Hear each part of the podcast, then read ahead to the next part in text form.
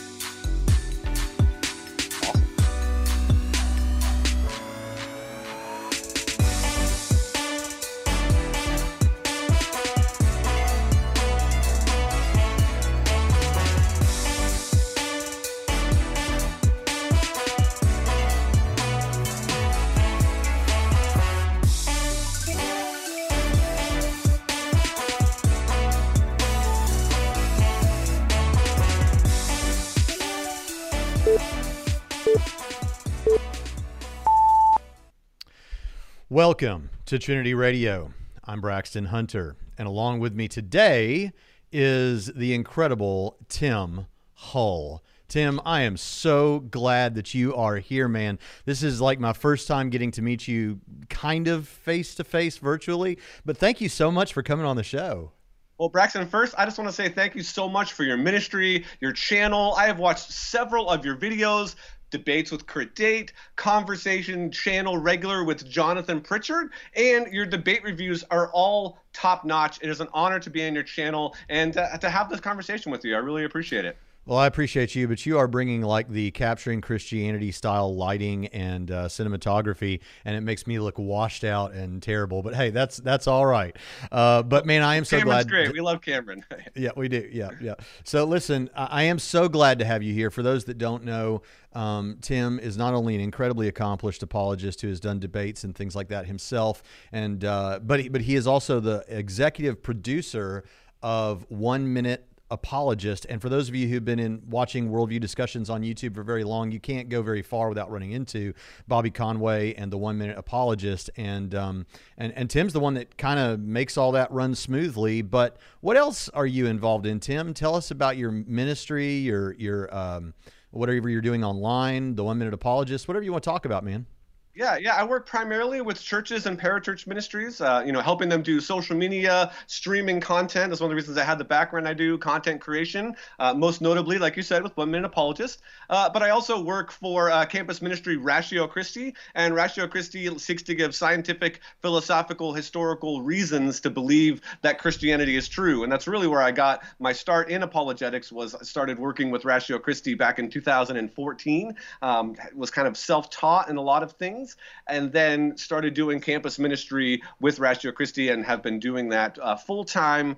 It started in 2015, went part time in 2016 when I moved to Charlotte, and now just kind of work for them uh, here and there doing various things with Ratio Christi. But like I said, one minute apologist is definitely where I hang my hat most of the time, and doing executive producing with Bobby is a blast. I love it. Man, that is so great. That that is such a powerful ministry, and I can't tell you how many times it's really helped me just to get that nutshell um, answer that one minute apologist gives and exposing me to, you know, uh, individuals, uh, apologists that I wouldn't know otherwise. But hey, let's jump into this, man, because I want to be sensitive to your time. And again, I do so appreciate you coming on the show. But um, so there is this YouTuber. One of the things we do on this channel, by the way, um, I want to be known. I want our channel to be known as, if no other channel is, which there are other channels like this, but I want us to be known as a channel that loves atheists and all unbelievers and that presents everything with a spirit of humility and love and all those kind of things. And so anything that we say, and, and I know from correspondence we've had, Tim, that you share this sentiment, anything we say about the individuals that we're responding to is aimed at um, the content, not the person. Um, we don't want to attack persons, but we can respond to content because content, uh, the, the, the ideas are not persons. And some of the worst things that have happened in human history have happened because people were afraid to attack um, ideas that are wrong ideas or bad ideas or dangerous ideas. And so today we're going to do that with an atheist, uh, I think, an atheist named Bionic Dance. And I this channel, a lot of what we've done over the past, let's say, year and a half on this channel has been responding primarily to atheists, although we responded to people of other um, worldviews as well. But uh, so I've tried to hit every major atheist YouTuber out there in responding to some of their most popular videos. But with Bionic Dance, I, I was not familiar enough or or hadn't really uh, don't know too much about her. And so, um, but the other day there was a discussion online about some video she made, and uh, you expressed interest in helping me respond. So I know that Bionic Dance is here, and so I just want to say that. Um, we're glad you're here. We want you to feel welcome, and we hope that you accept this in, in a friendly uh, spirit. So, with that, um, Tim, uh, why why Bionic Dance? What is it about this particular channel that interests you? Well, yeah, I think the the way that I was introduced to Bionic Dance uh, first was that she did a response video to one of Bobby's videos, and I just want to say clearly that I am not Bobby Conway. Bobby Conway is the one that you see on uh, most of the One Minute Apologist videos. So I just want to be clear that I am not him. I think somebody said that in the channel, but yes, the channel is One Minute Apologist. Bobby Conway is the One Minute Apologist. Um, but she did a response video to one of our videos that we did on scientism, where Bobby kind of just quickly summed up the idea of scientism. And essentially, uh, I watched the video. She emailed. She I watched the video, and then I started responding back. And yeah, we just started a, a dialogue and conversation um, because of that, basically. Yeah. Cool. So, anything else you want to say in prefacing this uh, before we kind of jump into some video clips? No, let's just go ahead and jump right into the first clip there. All right, here we go. This is Bionic Dance. So, the kind of faith that I care about is the kind of faith that says God does exist. It's the existence part I care about. I interpret the data correctly, and you don't. I mean, that's the only possible solution here. That's the only possible interpretation. Because unless you have the kind of hard, physical, scientific data that a God was involved in any of it, then you're just making stuff up. And that's what faith is. Faith is making stuff up. It's belief without proof. Because if you say that a God exists based on something that happened, but you have nothing within what happened to actually show that God's existence to have caused that event, then I'm sorry, you're full of crap. It's that simple. I'm saying we need to have concrete, undeniable evidence for things we claim exist. This isn't about trust, it's about existence. Period. Does God exist? Because if God doesn't exist, everything else is out the window. I don't care. Neither should you. But if God does exist, then, then we'll talk about this other kind of faith that you're on about but not before.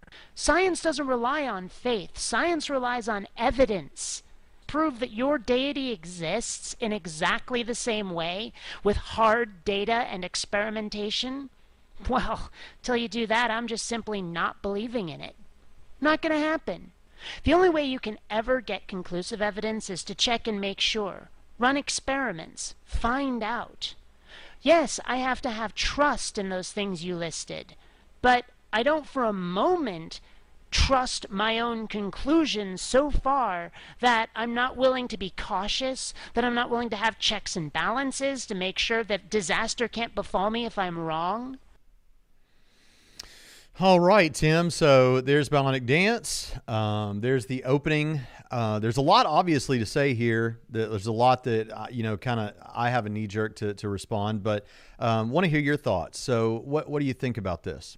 Yeah, and I just want to reiterate. Um, like I said, Bionic Dance and I have had over a hundred emails exchanged between us uh, that led to an in-person conversation in late 2019 in California in a coffee shop. And, and I want to reiterate what you said that she's a nice person. Uh, anything that we discussed here today is not an attack on her or her, her intelligence or who she is as a person. I just, I just want to be clear that I also might import some knowledge from those previous conversations and those previous dialogues, but I'll, I'll do my re- best to represent them accurately. All right. So I just want to make sure we get that out of the way before we dive in here. Yeah, and people should know that you actually did have a debate slash discussion with her. I think on her channel, right? Yes. Um, yep. And yep. it was it was cordial. It was it was straightforward, but it was cordial. And so, um, if not friends, I don't know, at least friendly adversaries in this. And so, um, that's the spirit with which we want to do this. So, um, give me your thoughts and reaction to some of this. Yeah, yeah. I, I do want to leave aside for just a moment the idea that faith is a way of knowing that she kind of indicated in the video. And we'll, we'll discuss that more in a bit. But first, I wanted to address the idea that science is the only tool or methodology to employ when it comes to existence. And, and this isn't the case at all. Uh, we, we do need to ask the question uh, do we know anything that exists that isn't subject to the scientific method? And I know that you've discussed some of this on your channel before. So she states that um, she believes that we need to have concrete, undeniable evidence for things that exist. And in my conversation with her, one of the things that I pointed out, and we'll do so again here, is that there are the three fundamental laws of logic that are the law of non contradiction, the law of excluded middle, and the law of identity must exist for science to even get off the ground. For example, she seems to indicate that we must be able to verify our findings through science. And in fact, I agree with her. And I, I think that, you know, you probably agree with her too, Braxton. But we, we can't know that something exists if and not exist in the same way and in the same sense. If we can't know that in general, if we can't start that as a um, as, as a grounding principle, then we can't do science. Without this metaphysical foundation, science cannot get off the ground. And this is a problem for her position because she needs those three laws of logic to exist in the real world in some meaningful way before she can employ them to do any sort of investigation in any sort of physical reality at all.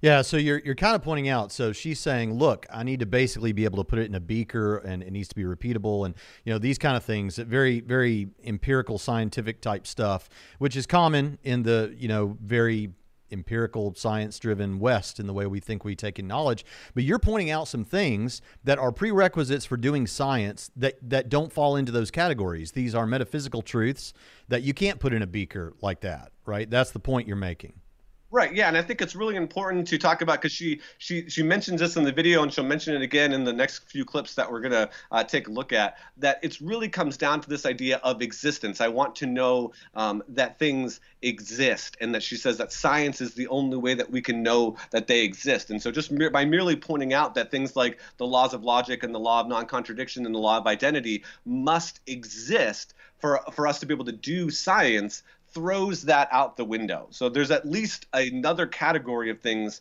that we can know exist apart from employing the scientific method. Yeah, there was uh, someone. Here he is. Let's see. Uh, so, someone mentioned just a minute ago.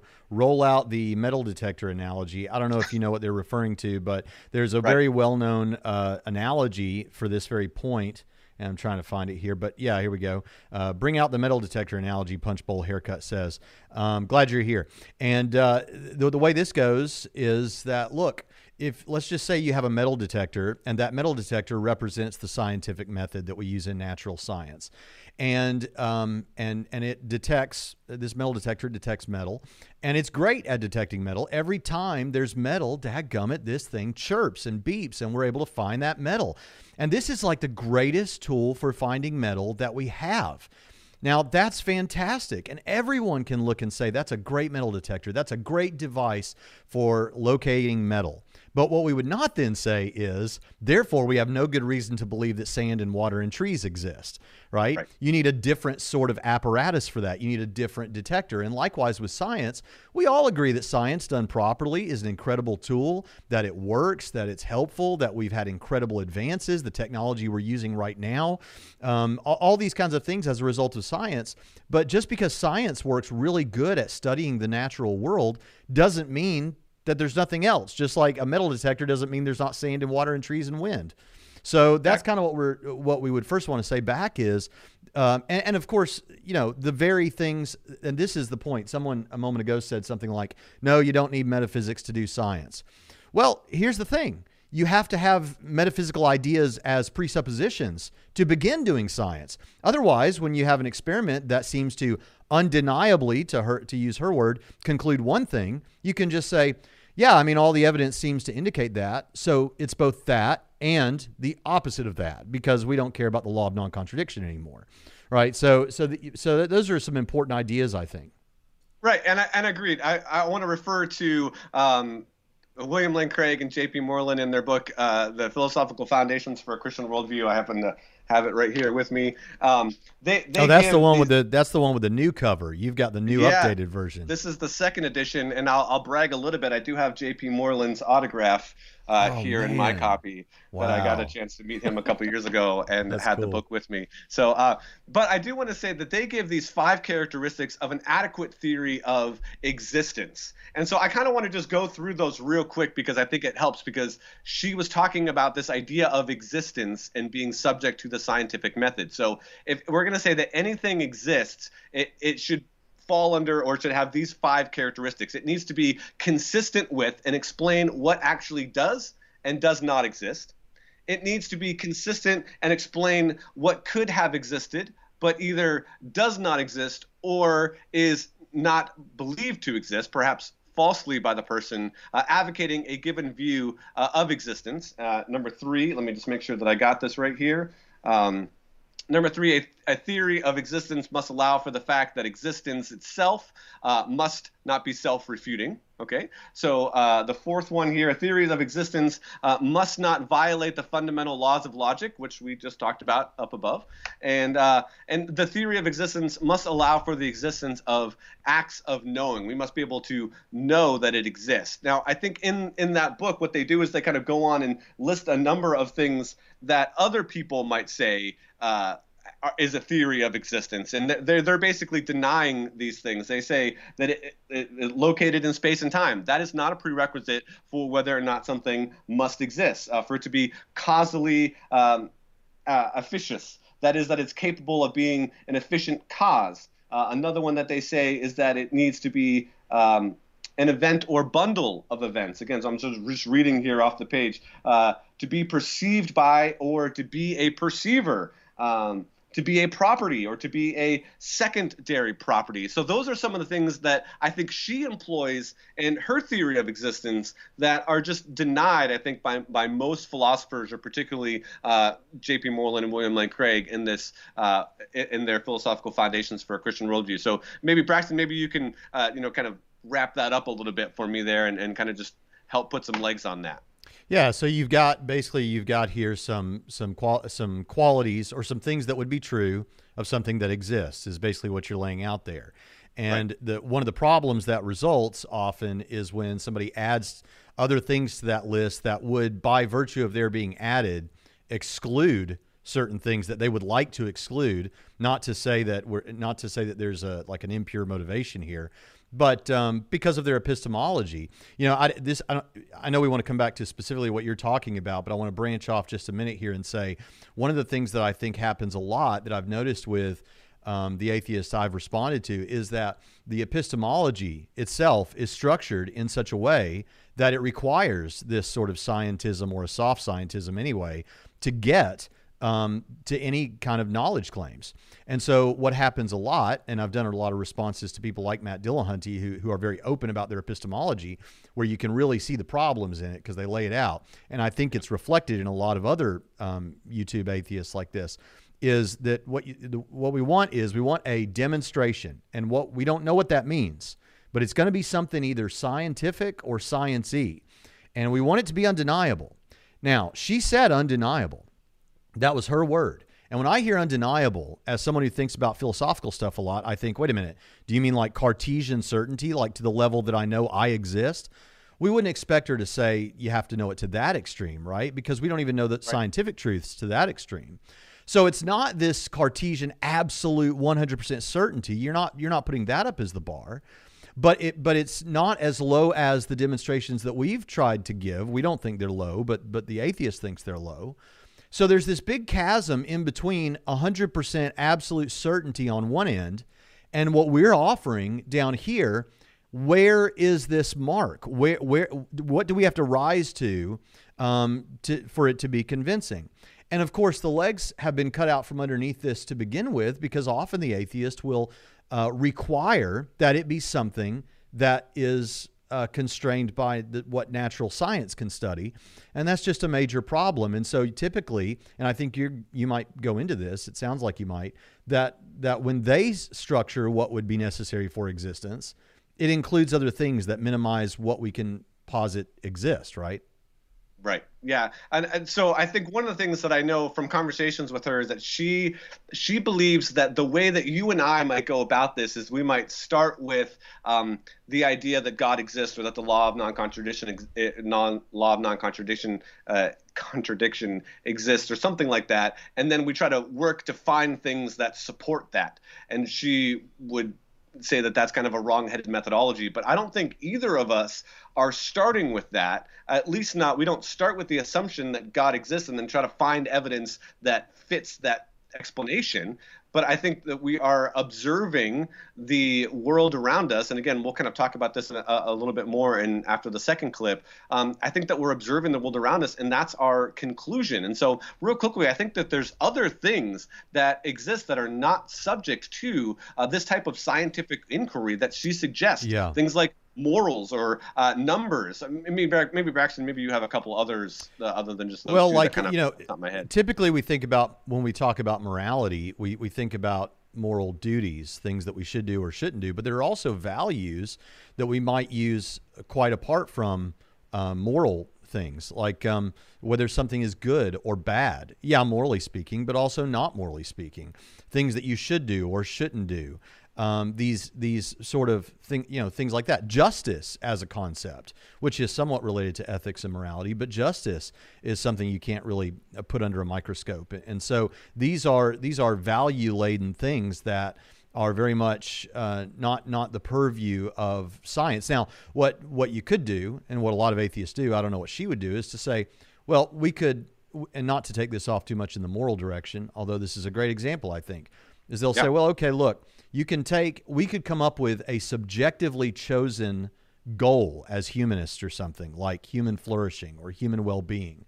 And then we can say there are objectively better or worse ways of getting there. The problem is as long as you know they'll offer offer offer as an example the game of chess. The game of chess it was subjectively designed but then there are objectively better or worse ways to win the game of chess given these rules.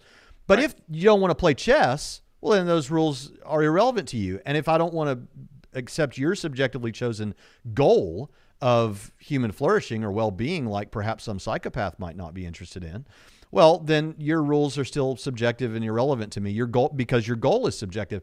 So things like better, worse, good, bad, should, shouldn't, anything like this, these are ideas that, that can't be put under a microscope like that.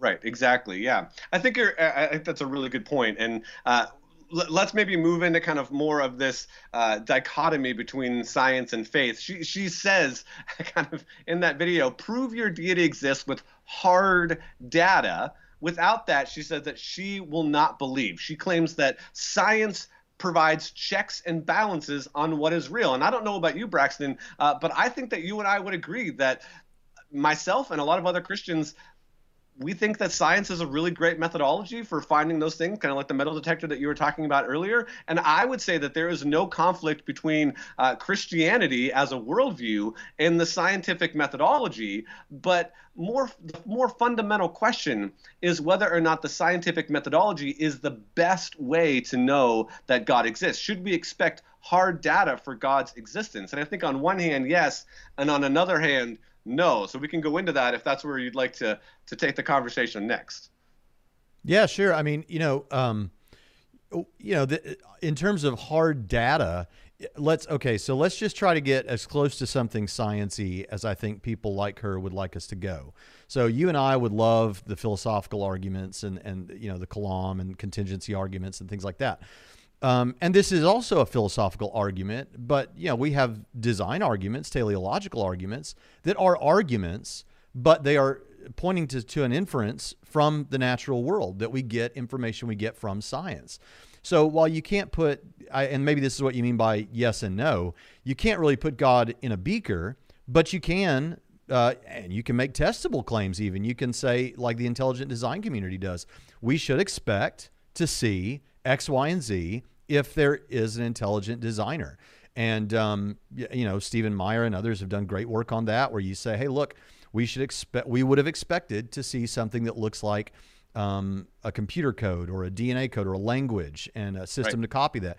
That's kind of a repeatable thing as we encounter new organisms and new um, facts about the physical universe and go to other planets and all those kind of things. We should expect to see elements of design if there's a designer. That's repeatable and it seems to work. But it is still true that you can't we can't take the you know the spiritual or whatever and put it into a test tube. That that much may be true. Is that kind of what you're getting at with yeah, yes and no? Yeah i think that, that, that that's a good that's a good I'll, I'll, kind of try to put a little bit more you know kind of meat on them bones there. But i do want to say before i do that that we we we uh, we want to talk about faith, and I think it's important because of the way that Bionic Dance kind of comes at her worldview, as she stated in that video, and as she's going to uh, talk about in these upcoming clips, to kind of undergird a lot of this talk about faith and uh, what it means, and if it's trust or whatnot, with some of these. So before we can even kind of get to the biblical definitions or kind of parse out some of the words, we really have to take this kind of holistic approach. And so you're exactly right. Like what you were saying is is true. I would say yes because we can use logical inference, just like you said, uh, to conclude a cause from an effect, right? But but here I would point to the 13th century philosopher and theologian Thomas Aquinas's five ways. And they all start with testable, repeatable observations, and they employ valid logic, uh, making them in a sound argument which means that con- the conclusion must be correct, that we do not need uh, independent ver- scientific verification of the conclusion to be confident in its truth. And so the verification is employed in the premises, knowing that the premises are true. That's where the testing has happened. That's where the verification has happened. And this is how logical arguments work, both both inductive and, and deductive arguments work. And so going on to say, no, like you said, we can't put God in a test tube. Uh, we can't discover him in the lab. But I think that that is more the point that, you know, kind of maybe after we watch this next clip, we'll, we'll, we'll kind of dive into that a little bit more in depth there. Yeah, we need a different. We, we don't need the metal detector. We've got that. It's good. We need something else, right? All right, let's uh let's take and that could be philosophy, history, uh, experience even. But let's take a look at clip two and see what she says. Yeah. We're talking about taking claims and checking their validity. I challenge you to show me how faith can do that. What does faith demonstrate which can be verified outside of our own thoughts and feelings? Even if the scriptures don't explicitly say to avoid science, it does tell you to have faith which is about as unscientific as you can get. And the followers of Christianity will often have to reject science in order to maintain their beliefs, will call science heretical because it can poke holes and show flaws. So Christians are often anti science because they have to be in order to stay Christians. Science deals with the physical world. It's a method of examining the physical world and experiments with evidence to verify hypotheses made about it. That's all. Religions make claims about the physical world. The Christian God has allegedly done things to the physical world which should lead evidence which we can study, which we've done, and with a notable consistency has either shown the Bible's claims to be false or has shown that claims don't require a God to have happened. As you say, faith doesn't let us know any damned thing. Faith doesn't offer answers, only unfounded beliefs.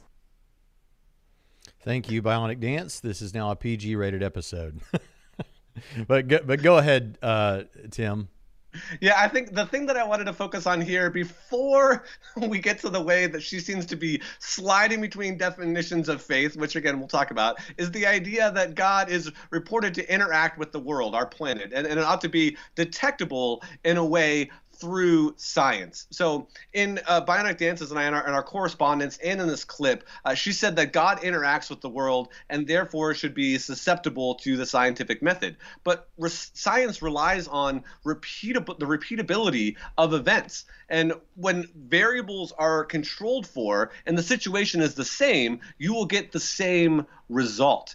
And so that's a little bit what she's talking about. But man, I just want to put a plug in for Braxton here. Braxton, you had a really great conversation a few weeks ago on the Unbelievable program about free will. And this is something that you and I haven't discussed, but I would say that God is a free being and he is not under any obligation to act in the same way when the variables are the same. And so I think her assumption that uh, things would be exactly the same uh, under the same conditions and that God would act the same under the same circumstances uh, is not a definition of God that I would necessarily adhere to. Now, we can say that God is the author and sustainer of physical reality and of the um, you know laws, the physical laws. So in that sense, perhaps uh, you know God might be doing the same thing over and over and over again but not in the sense that she's talking about, where we're trying to set up different, uh, you know, kind of God experiments in that sense. She's talking about things like the flood or the resurrection of Jesus or the feeding of 5,000 and other miracle claims. So, Braxton, maybe you know of a way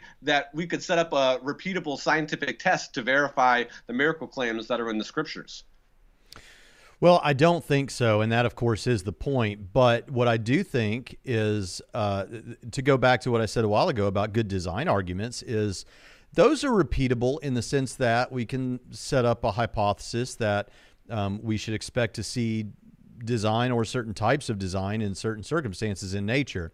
But in general, in the sense that I think she most wants, um, can we repeat the parting of the Red Sea? I don't think so. Right. Yeah. And so again, so I, I mean, I would come at this from a those are historical events that we would use the historical methodology to, to look at those types of evidences. We would look at the writings we have and the reports and the testimonies and so on and ask what's the best explanation given the evidence we have. And I'll be honest, Braxton, this is not an area of, of mine that I dive into as much uh, in my studies in apologetics. So it may be more of your area, the you know historical methodology. So maybe you might be able to speak to more of that than I would be able to.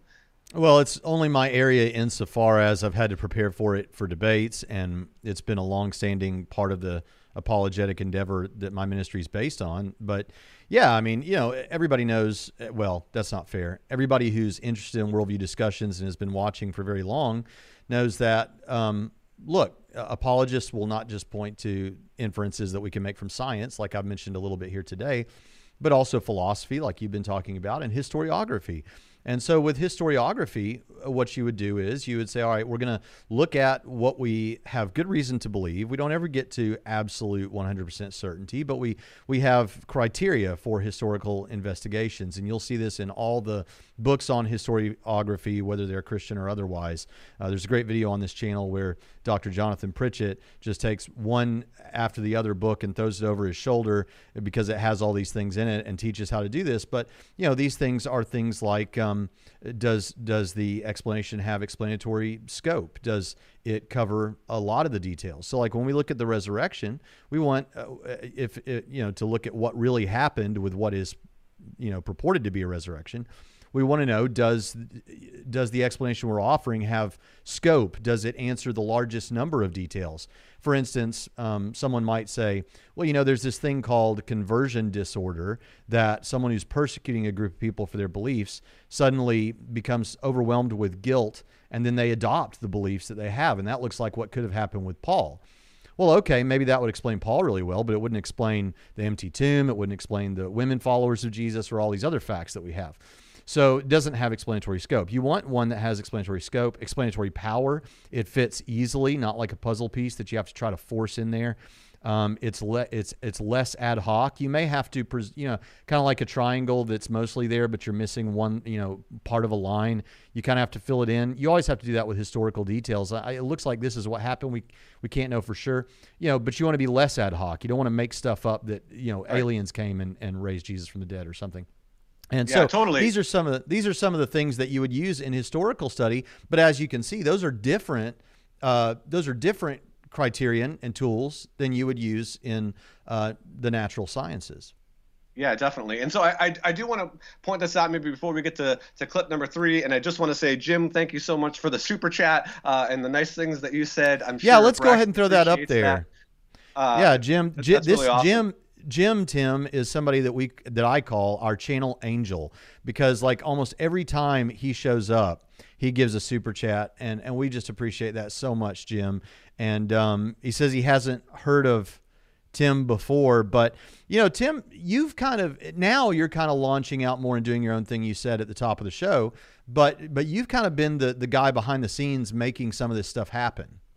Yeah, and and that's where a lot of my ministry has been for a number of years. Um, I'm I'm comfortable being on camera and sharing and I've done a lot of the research but really my goal is to try to continue to help other uh, people that are in ministry and lift them up and, and get their message out there so yeah, but if you want to see, um, you've got some videos on One Minute Apologist. If you go to the One Minute Apologist channel, there are some videos there where Tim is teaching.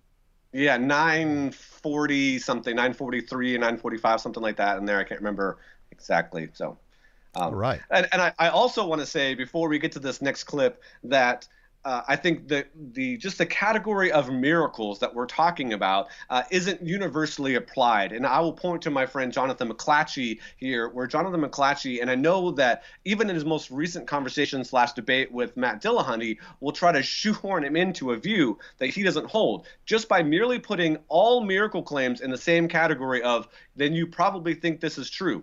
So so Dillahunty does this a lot where he'll say, "So do you believe all the miracle claims in the Quran or that those that are found in the Hadiths or those that are found in, in other religions?"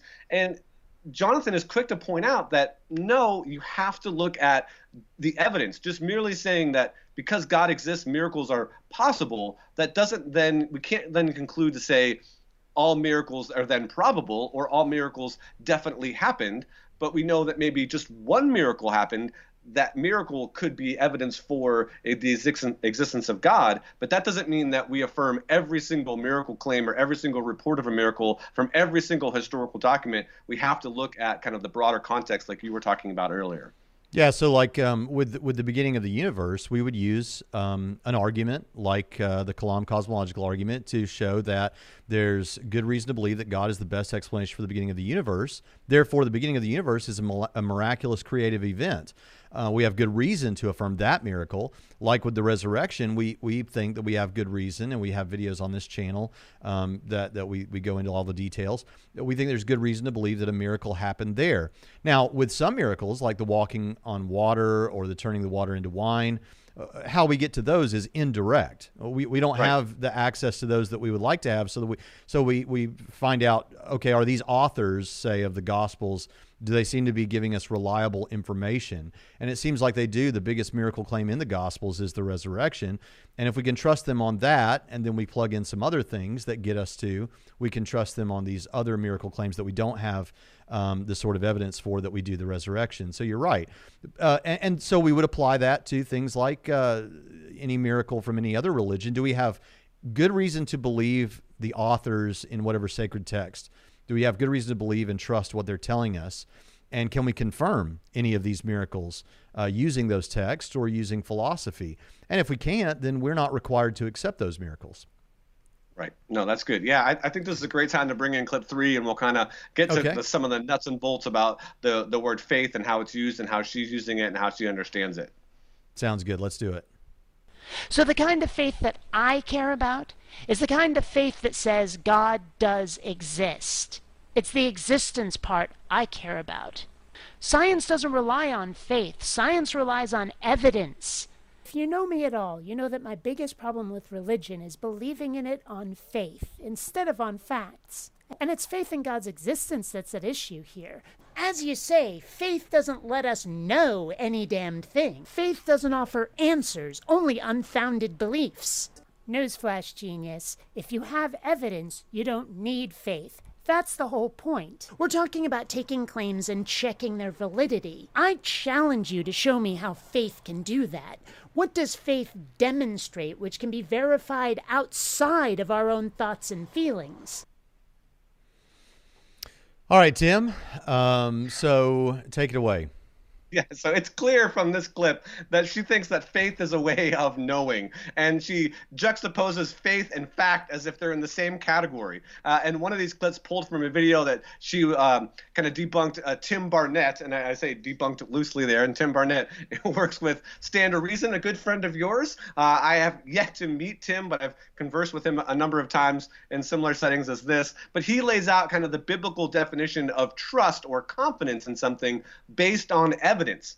And she says that that isn't what she cares about. So she agrees that it's a valid definition and a valid usage of the term, but she doesn't think it applies to Christianity.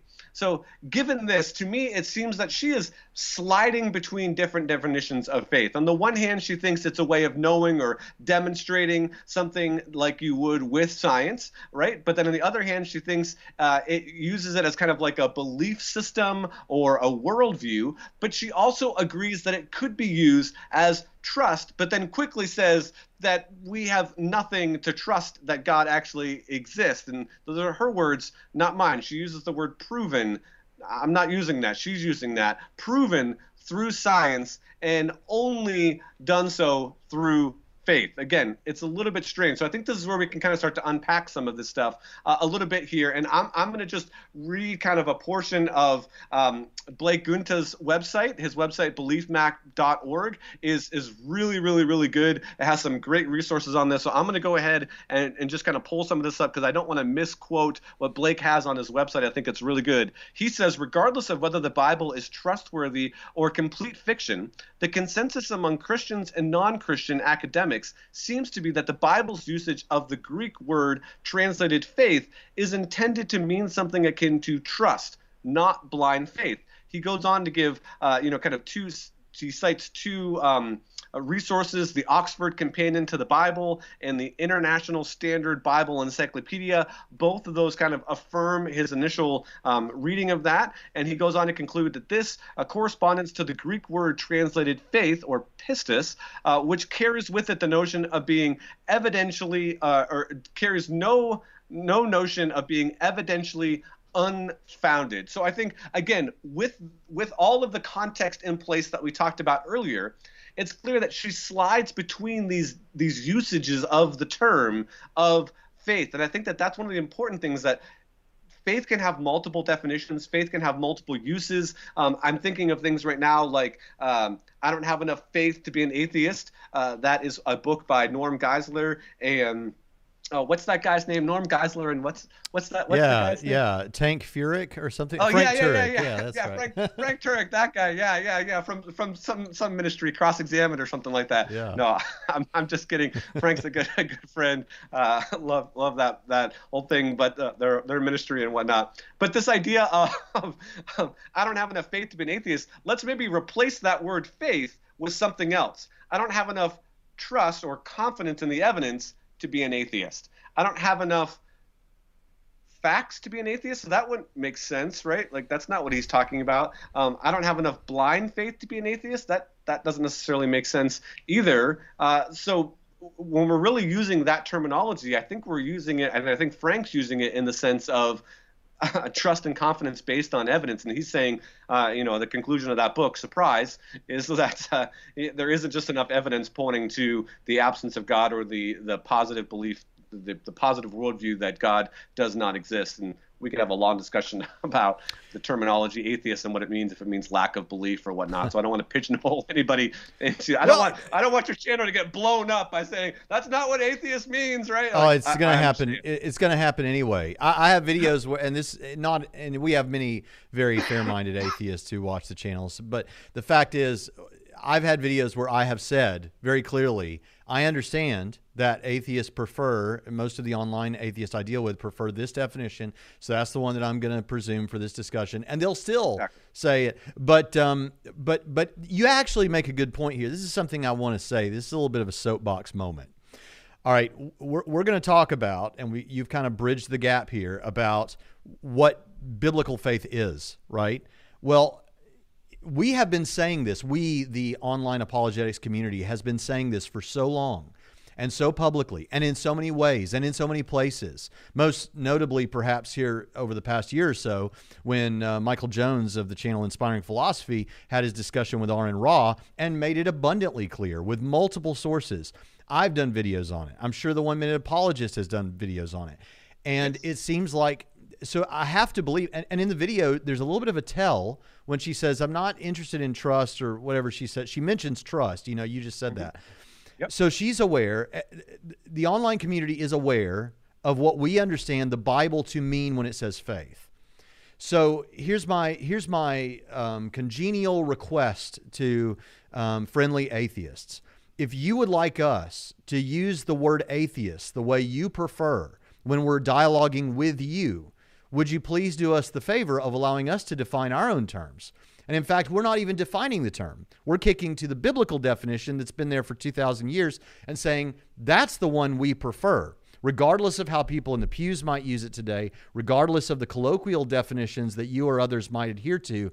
The Bible has this in mind. That's what we're using. So, would you please do us the return favor of letting us define ter- our own terms?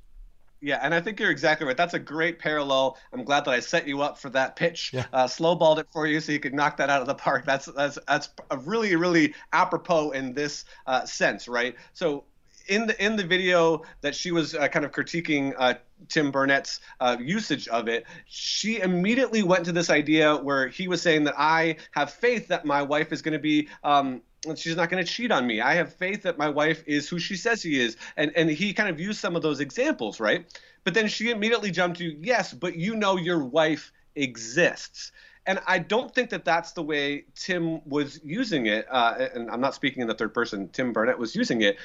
He was using it that it is based on evidence, he can trust what he knows about her. And so, based on evidence, we can trust what we know about God. One of those criteria might be his existence or his willingness to do what he says he's going to do, or that Jesus actually rose from the dead. So, there's a number of different pieces that could be encapsulated in that. But I think, in general, that faith is not a way of knowing, and it's not an epistemological tool. It kind of comes after the epistemological tool, right? You you know you're looking at evidence, you're taking in different data, and then you're concluding that God exists or Jesus rose from the dead or, or a number of other claims within Christianity, and then you're going to live your life based on that. Now you could disagree yeah. with my conclusion. You could say I don't think that that's good evidence. I don't like that evidence. I don't think it's um, you know historical evidence it's not convincing mm-hmm. evidence all of those different things i have had atheists say to me and that's fine we can talk about then kind of what those pieces of evidence are and why i think you should trust them and why i do think that they um, you know kind of demonstrate what they set out to demonstrate but again you can't then throw out the whole definition because you don't agree with the evidence that i'm saying you can right. say faith is yeah. trust based on evidence and i disagree that you actually have evidence but that doesn't therefore change the definition of Hey, yeah, it's like let's let's give them what they want, Tim. Let's say, okay, you think it's all fiction, right? Okay, we, we understand that. So let's talk about something we know is all fiction. The Lord of the Rings universe. Okay, we know that that's fiction. We know that Middle Earth is a fictional place. And let's say that there is an elfish word in the Lord of the Rings and and we and uh, I, you know I don't I can't think of a word that we could make up, but let's say we had a, a, a word uh, that's thingamabob or something, and I'm and we're arguing that in the Tolkien universe, thingamabob means this. And and then the, the person who's arguing with us says, No, I think it means this, and I'm going to keep using it this way. No, but look right here, don't you see? It's defined this way. And when caught, our interlocutor then says, Well, it doesn't matter because the Tolkien universe isn't real to begin with. Well, that's that's not what we're talking about. We're talking about within this realm, this is how the word is used. It's irrelevant whether you think that Middle Earth exists or not. So that's a that's a secondary conversation we can have, and I think that gets to the point of, of what we're talking about. And this is another little soapbox moment that that I want to. This has been on my heart lately. it's this. Last night I was having a discussion on Twitter. Never a good idea with an atheist, and uh, it was a fair-minded discussion. But the but the atheist was saying. Oh, for the days when monotheism was simple and you didn't have to worry about one God with three persons, you know, and all that. That's obviously made up and contradictory. And so I responded, Oh, for the days when it was all Newtonian physics and we didn't have to worry about quantum physics. Uh, clearly, that's made up based on science, science fiction material. And the, and the atheist says, Well, yeah, but, but quantum mechanics is real. It's like it's like that's secondary to the point that we're making, which is simply sometimes things that seem a little complex are real. Uh, that's just the way it is. And likewise here with this point, f- faith as we're saying, like like you're saying that uh, that Tim Barnett was was pointing out, is look, I've got my wife, I've I have all this evidence, good evidence, to lead me to the conclusion that I should trust her. I, I, can have confidence in that she's going to do what she says she's going to do because of all the evidence that I have that she's going to act that way. Uh, likewise, much more simple. Uh, this is a common analogy with a chair. I I I don't just know that the chair is going to hold me because of faith. I, I have good evidence to know that chairs tend to hold me, that people making chairs have to follow certain standards. I have good reason to believe from looking at it that it looks like it's going to hold. So then I trust that knowledge, that evidence, and sit down in the chair, and it holds me. Um, that's what we understand faith to be most of the time, biblically speaking, is that we ha- we have good we have good evidence. We here we go we have faith, we trust that God's going to do for us in the future what he said he was going to do based on what we have good evidence to believe he's done in the past. Right. Yeah, and, and so I, we would be remiss if we had a conversation about faith and didn't kind of bring in some of these um, kind of classic gotcha verses, right? So maybe you and I can kind of tag team this uh, together as we've been doing thus far. But one it's of them is is the Hebrews 11 uh, verse, oh. right? So I, I, brought it up. It's the faith is the assurance of things hoped for and the conviction of things not seen, right? That's what so I that's, have. That like, oh, right, yeah, not seen. There you go. Blind faith. Things aren't seen. But there's two problems with this. Number one, seeing is not the only way to know that something exists or that to know something at all, right? hopefully we've demonstrated that throughout this whole entire conversation. So see isn't uh, you can't put in know there. You can't change the verse to say the conviction of things not known or the things that we have no idea or we just have to trust it blindly. So mm-hmm. that that doesn't make any sense, right? We can know things without necessarily seeing them. And again, I would point back to earlier in the conversation we talked about Thomas Aquinas's five ways and using things like deductive arguments and inductive arguments and um, even even uh, explanations to the to or um, conclusions based on the best explanation of the evidence. So I, I, would point to some of those things. But then here's the real kicker. If that's the case, right, if it really meant that we're supposed to not believe things, right, based on reason and evidence, why does the rest of the chapter give evidence? Why is yeah. the whole rest of Hebrews 11 pointing out all of these people that are evidenced, right? It's for the you know the, the Jewish reader at that time, uh, mm-hmm. pointing to all of these different things. Look at all of this past evidences that well, you have. and believe. even if you know, I've typically heard people come back on that and say, "Yeah, but I don't have any reason to believe any of that stuff is real." That's not the point. The point is, it gives you examples of people who exercised faith, trust, conviction uh, on the basis of really great evidence. Abraham, right. for example, who multiple times heard God speaking to him. And other examples, that's considered like a, an incredible text of faith there, where you have all these individuals who had a kind of evidence that you and I would love to have, like visual certainty about it, and they had faith. Well, hold on right. a second. I thought faith was a blind leap in the dark, you know? And I think, right. Tim, I know you have more you want to say there, but I think one of the one of the reasons that people get tripped up is because of I think it's the King James version, or maybe there's several versions that say that faith is the evidence of things not seen. And they say, oh, right there, see, this feeling in your heart is the evidence of what you don't see. But you gave the the rendering of the passage that I actually think makes the most sense. And I don't know how someone would miss this. Faith is the assurance of things hoped for, the conviction of things not seen. Well, that's just what you and I have been saying. We're saying yeah. the faith is uh, so we, we believe God's going to do what he said he's going to do. It's the assurance of the things we hope for. The conviction, not the blind faith, the conviction of the things that we don't clearly see right now, based on, as the rest of the chapter shows, what the Jews in that context or the early Christians knew God had done in the past. And for you and I, we can look to arguments and evidences in addition to Scripture and say, here's what we know He did in the past. Here's because we have this good evidence. So we can have assurance He's going to do for us in the future. Just like with Tim Barnett's example of a wife uh, or a husband that you trust on the basis of evidence. No, no, you're exactly right. And I think the key phrase that I want to highlight for the audience is that it's the future, right? All things in the future are uncertain. Un- we don't know with 100% certainty. And we could do a probably a whole other video. You might even have one on Hume's problem of induction and why this is an issue, right? But we can know that the future is going to be like the past because we know that it was designed and that it's upheld by God Himself. And so all future possibilities are without certainty. And that's where he talks about hope in that verse. And, and so I, I think that that, you know, again, we could go on and on and on and talk about this, but but but hope but hope doesn't mean that we that we don't have good reason, right? I mean, like exactly. I hope my wife never cheats on me, but I have some darn good reasons to believe she won't, right? So that's right.